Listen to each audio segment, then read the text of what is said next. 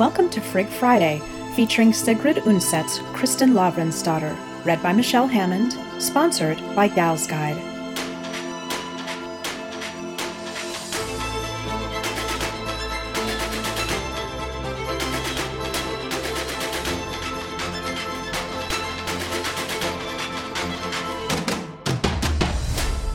Kristin Lavransdatter by Sigrid Undset, winner of the Nobel Prize in Literature. Book 1, The Wreath. Part 2, The Wreath. Chapter 6.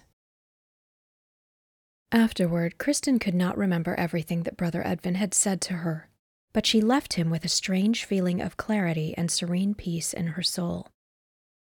Before, she had struggled with a hollow and secret fear, trying to defy it.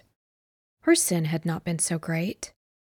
Now she felt that Edvin had shown her clearly and lucidly that she had indeed sinned, that such and such were her sins, and that she would have to take them upon her shoulders and try to bear them with patience and dignity.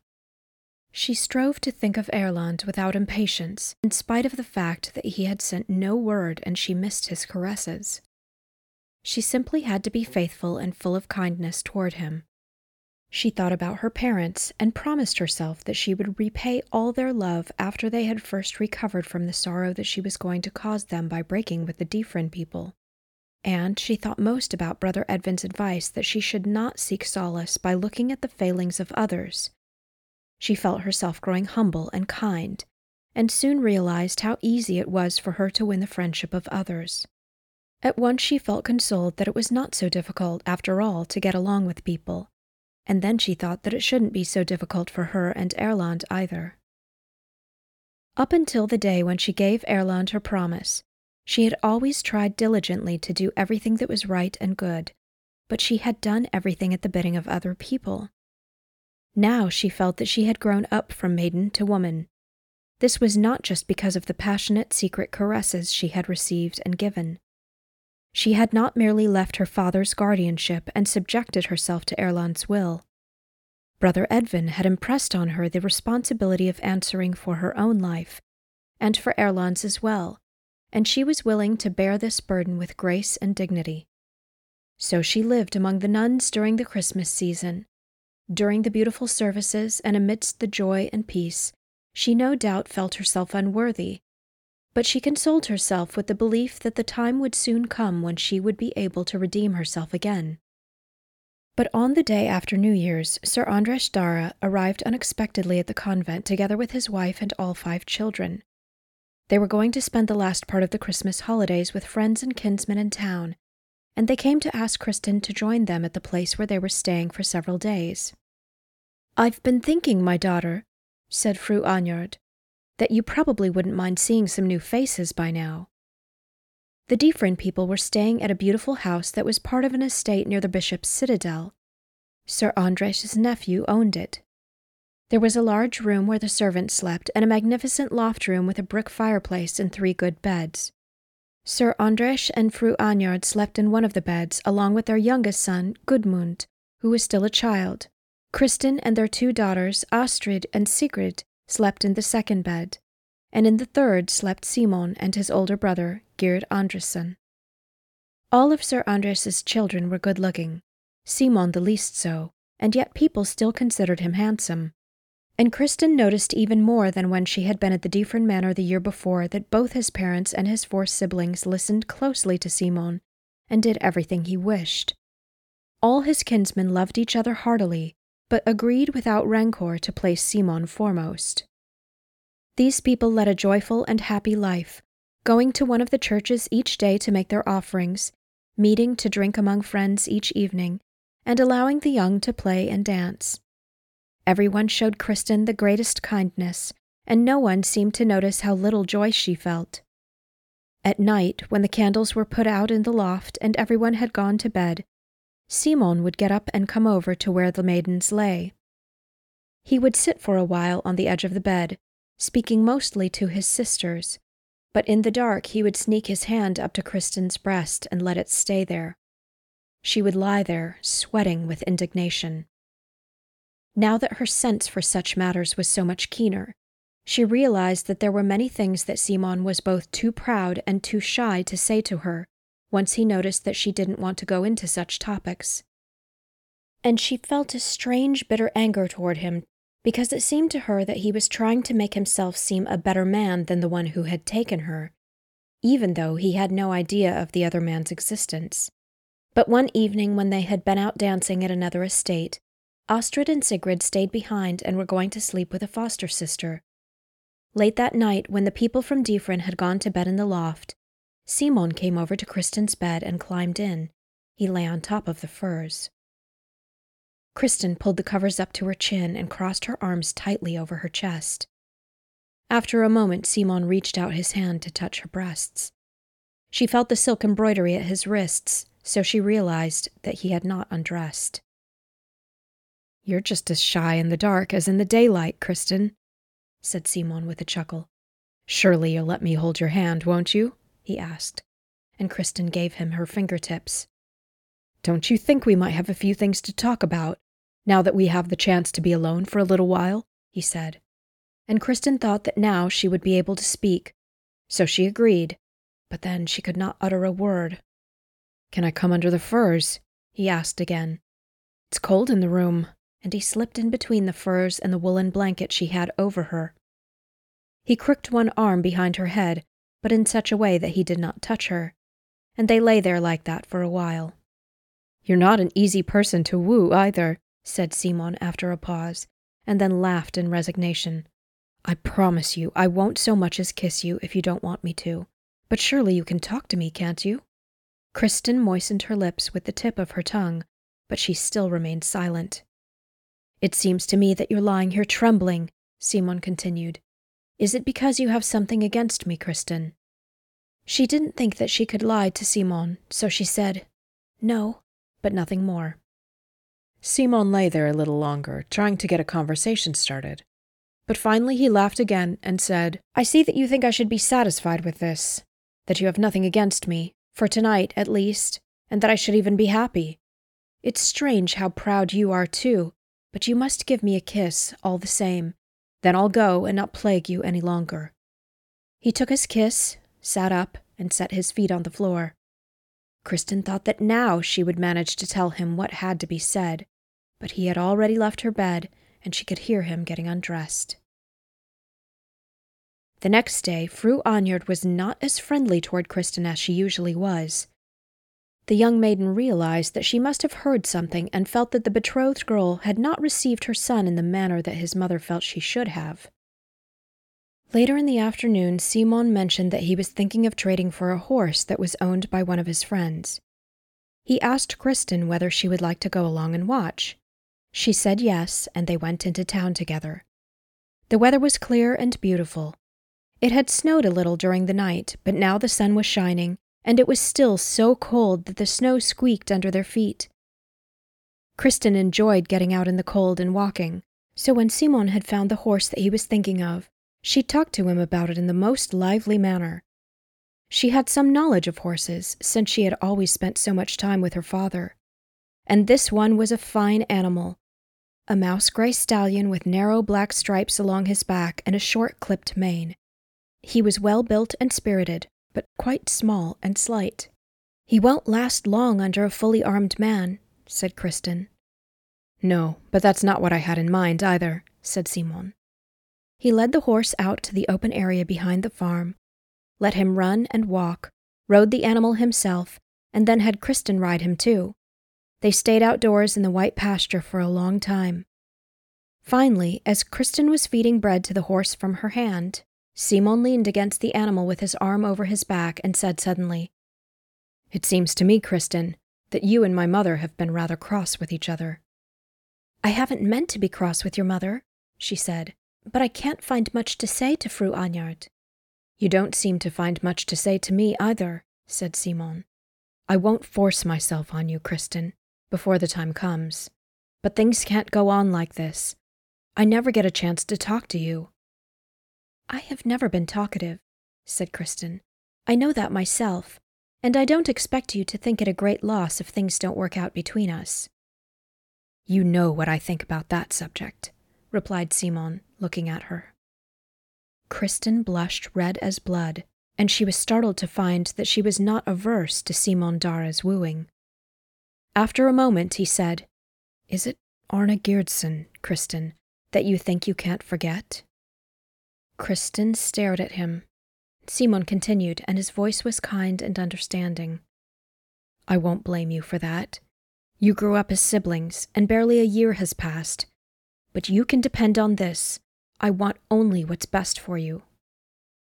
Kristin's face had grown quite pale. Neither of them spoke as they walked through town in the twilight. At the end of the street, in the greenish-blue sky, the crescent of the new moon hung with a bright star in its embrace. 1 year, thought Kristin, and she could hardly remember when she had last given Arna a thought. It gave her a fright. Maybe she was a loose, vile woman. 1 year since she had seen him lying on the bier in the death chamber, when she thought she would never be happy again. She whimpered silently in fear at the inconstancy of her own heart and at the transitory nature of all things. Erlend. Would he forget her? But worse yet was that she might ever forget him. Sir Andres and his children went to the great Christmas celebration at the king's castle. Kristin saw all the finery and splendor, and they were also invited into the hall where King Haakon sat with Fru Isabel Bruce, the widow of King Eirik. Sir Andres went forward to greet the king, while his children and Kristin remained behind. She thought of everything that Fru Aashild had told her, and she remembered that the king was Erland's close kinsman. Their father's mothers had been sisters. And she was Erland's wife by seduction. She had no right to stand here, especially not among these good, fine people, the children of Sir Andres. Suddenly she saw Erlend Nikulausson. He had stepped forward in front of Queen Isabel and was standing there with his head bowed and his hand on his breast while she spoke a few words to him. He was wearing the brown silk surcoat that he had worn to their banquet rendezvous. Kristin stepped behind Sir Andres's daughters. When Fru Anyard some time later escorted the three maidens over to the queen, Kristin could not see Erlend anywhere, but she didn't dare raise her eyes from the floor. She wondered if he was standing somewhere in the hall. She thought she could feel his eyes on her, but she also thought that everyone was staring at her, as if they could tell that she was standing there like a lyre with the gold wreath on her hair, which fell loosely over her shoulders. He was not in the hall where the young people were served dinner and where they danced after the tables had been cleared away. Kristin had to dance with Simon that evening. Along one wall stood a built-in table, and that's where the king's servants set ale and mead and wine all night long. Once when Simon took Kristin over there and drank a toast to her, she saw that Erlend was standing quite close to her, behind Simon. He looked at her, and Kristin's hand shook as Simon gave her the goblet and she raised it to her lips. Erlend whispered fiercely to the man who was with him, a tall, heavy-set but handsome older man who shook his head dismissively with an angry expression. In the next moment, Simon led Kristin back to the dance. She had no idea how long that dance lasted. The ballad seemed endless, and every moment was tedious and painful with longing and unrest. At last it was over, and Simon escorted her over to the table for drinks again. One of his friends approached and spoke to him, leading him away a few paces over to a group of young men. Then Erlend stood before her. "I have so much I want to say to you," he whispered. "I don't know what to say first. In Christ's name, Kristin, how are things with you?" he asked hastily, for he noticed that her face had turned as white as chalk. She couldn't see him clearly. It was as if there was running water between their faces. He picked up a goblet from the table, drank from it, and handed it to Kristin. She thought it was much too heavy, or that her arm had been pulled from its socket. She couldn't manage to raise it to her lips. "Is that how things stand? That you'll drink with your betrothed, but not with me?" asked Erlend softly. But Kristin dropped the goblet and swooned forward into his arms. When she woke up, she was lying on a bench with her head in the lap of a maiden she didn't know. They had loosened her belt and the brooch on her breast. Someone was slapping her hands, and her face was wet. She sat up. Somewhere in the circle of people around her she saw Erland's face, pale and ill. She felt weak herself, as if all her bones had melted, and her head felt huge and hollow. But somewhere in her mind a single thought, clear and desperate, shone. She had to talk to Erland. Then she said to Simon Darre, who was standing close by, "It must have been too hot for me. There are so many candles burning in here, and I'm not accustomed to drinking so much wine." "Are you all right now?" asked Simon. "You frightened everyone. Perhaps you would like me to take you home." "I think we should wait until your parents leave," said Kristin calmly. "But sit down here. I don't feel like dancing anymore." She patted the cushion beside her. Then she stretched out her other hand to Erland. "Sit down here, Erlend Nikulausson.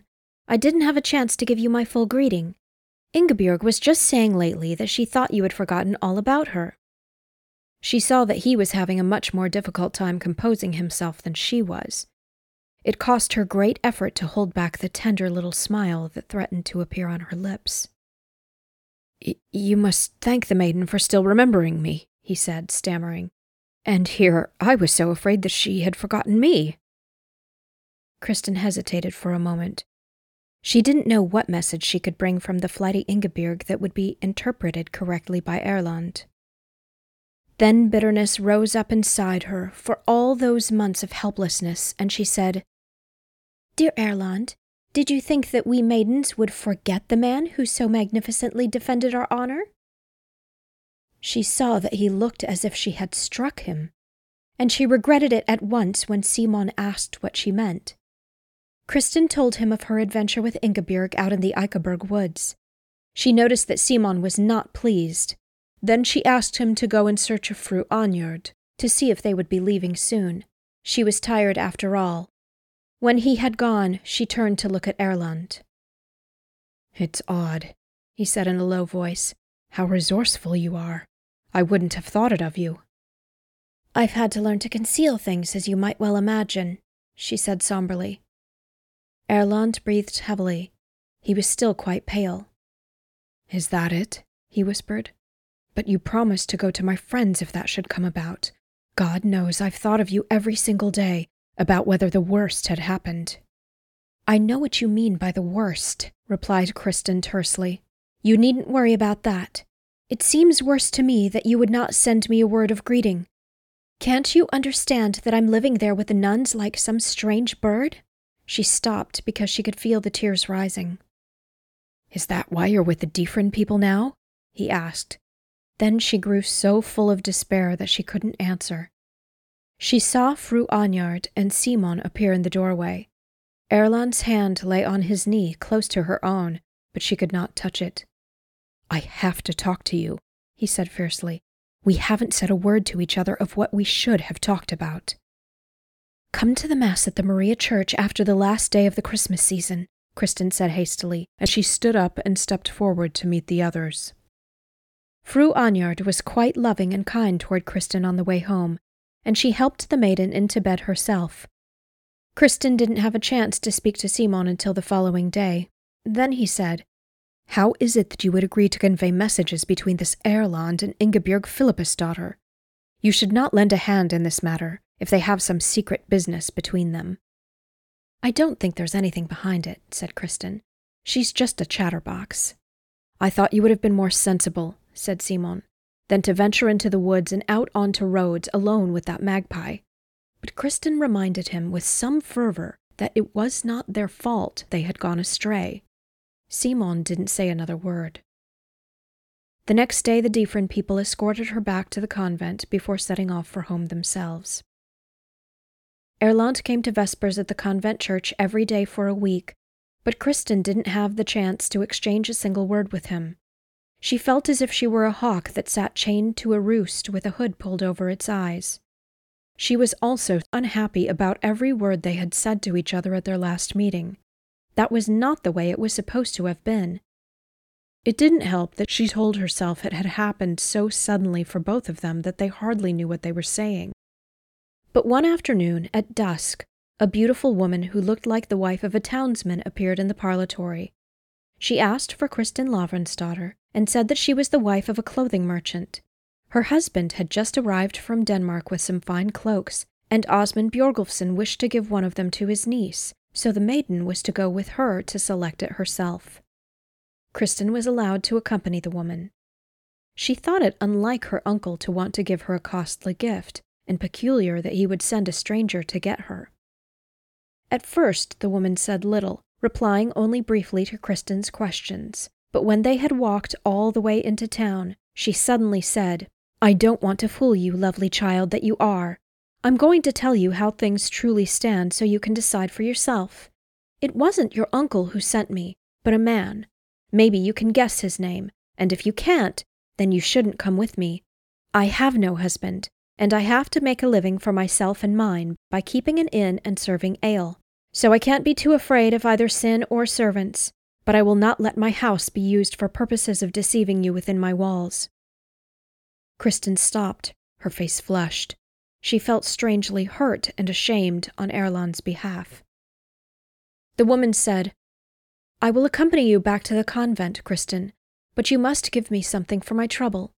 The knight promised me a large reward, but I was also beautiful once, and I too was deceived, and then you can remember me in your prayers tonight. They call me Brynhild Pfluga." Kristin took a ring from her finger and gave it to the woman. "That was kind of you, Brynhild, but if the man is my kinsman, Erlend Nikulausson, then I have nothing to fear. He wants me to reconcile him with my uncle. You will not be blamed, but thank you for warning me." Brynhild Pfluga turned away to hide her smile. She led Kristin through the alleys behind Clement's church and north toward the river. A few small, isolated farms were situated on the bank. They walked between several fences, and there came Erlend to meet them. He glanced around and then took off his cape and wrapped it around Kristin, pulling the hood forward over her face. "What do you think of this ruse?" he asked quickly in a low voice. "Do you think I've done wrong? But I had to talk to you." "It won't do much good for us to think about what's right and what's wrong," said Kristin. "Don't talk like that," implored Erlend. "I take the blame. Kristin, I've longed for you every day and every night," he whispered close to her ear. A shudder passed through her as she briefly met his glance. She felt guilty because she had been thinking about something besides her love for him when he looked at her in that way. Brynhild Pfluga had gone on ahead. When they reached the inn, Erlend asked Kristin, "Do you want to go into the main room, or should we talk upstairs in the loft?" "As you please," replied Kristin. "It's cold up there," said Erlend softly. "We'll have to get into the bed." Kristin merely nodded. The instant he had closed the door behind them, she was in his arms. He bent her this way and that like a wand, blinding her and smothering her with kisses, as he impatiently tore both cloaks off her and tossed them to the floor. Then he lifted the girl in the pale convent dress in his arms, pressing her to his shoulder, and carried her over to the bed. Frightened by his roughness and by her own sudden desire for this man, she put her arms around him and buried her face in his neck. It was so cold in the loft that they could see their own breath like a cloud of smoke in front of the little candle standing on the table. But there were plenty of blankets and furs on the bed, covered by a great bearskin, which they pulled all the way up over their faces. She didn't know how long she had lain like that in his arms when Erlend said, "Now we must talk about those things that have to be discussed, my Kristin. I don't dare keep you here long." "I'll stay here the whole night if you want me to," whispered Kristin. Erlend pressed his cheek to hers. "Then I would not be much of a friend to you. Things are bad enough already, but I won't have people gossiping about you because of me." Kristin didn't reply, but she felt a twinge of pain. She didn't understand how he could say such a thing, since he was the one who had brought her here to Brynhild Pfluga's house. She didn't know how she knew it, but she realized that this was not a good place, and he had expected that everything would proceed just as it did, for he had a cup of mead standing inside the bed drapes. "I've been thinking," continued Erlend, "that if there's no other alternative, then I'll have to take you away by force to Sweden. Duchess Ingeborg received me kindly this autumn and spoke of the kinship between us, but now I'm paying for my sins. I've fled the country before, you know, and I don't want you to be mentioned as that other one's equal." "Take me home to Husaby with you," said Kristin quietly. "I can't bear to be separated from you and to live with the maidens in the convent. Surely both your kinsmen and mine will be reasonable enough that they'll allow us to be together and become reconciled with them." Erlend hugged her tight and moaned, "I can't take you to Husaby, Kristin." "Why can't you?" she asked in a whisper. "Eline came back this fall," he said after a moment. "I can't make her leave the farm," he continued angrily. "Not unless I carry her by force out to the sleigh and drive her away myself. And I don't think I could do that. She brought both of our children home with her." Kristin felt as if she were sinking deeper and deeper. In a voice that was brittle with fear, she said, "I thought you had parted from her." "I thought so too," replied Erlend curtly. "But she apparently heard in Østerdal, where she was living, that I was thinking of marriage. You saw the man I was with at the Christmas banquet. That was my foster-father, Bard Petersen of Hestnes. I went to him when I returned from Sweden. I visited my kinsman, Hemming Alfsen, in Saltvik too. I told them that I wanted to get married now and asked them to help me. That must be what Eline heard. I told her to demand whatever she wanted for herself and the children. But they don't expect Sigrid, her husband, to survive the winter, and then no one can prevent us from living together. I slept in the stables with Hoftor and Ulv, and Eline slept in the house in my bed. I think my men had a good laugh behind my back." Kristin couldn't say a word. After a moment, Erlend went on. "You know, on the day when our betrothal is formally celebrated, she'll have to realize that it will do her no good, that she has no power over me any longer, but it will be bad for the children. I hadn't seen them in a year. They're good-looking children, and there's little I can do to secure their situation. It wouldn't have helped them much even if I had been able to marry their mother." Tears began to slide down Kristin's cheeks. Then Erlend said, "Did you hear what I said? That I have spoken to my kinsmen? And they were pleased that I want to marry. Then I told them that it was you I wanted and no one else." "And weren't they pleased about that?" asked Kristin at last, timidly. "Don't you see," said Erlend gloomily, "that there was only one thing they could say? They cannot and they will not ride with me to speak to your father until this agreement between you and Simon Andresen has been dissolved. It hasn't made things any easier for us, Kristin, that you have celebrated Christmas with the Difrin people." Kristin broke down completely and began to sob quietly. She had no doubt felt that there was something unwise and ignoble about her love, and now she realized that the blame was hers. She shivered with cold as she got out of bed a short time later, and Erlend wrapped both cloaks around her. It was now completely dark outside, and Erlend accompanied her to Clement's churchyard. Then Brynhild escorted her the rest of the way to Nonnesetter.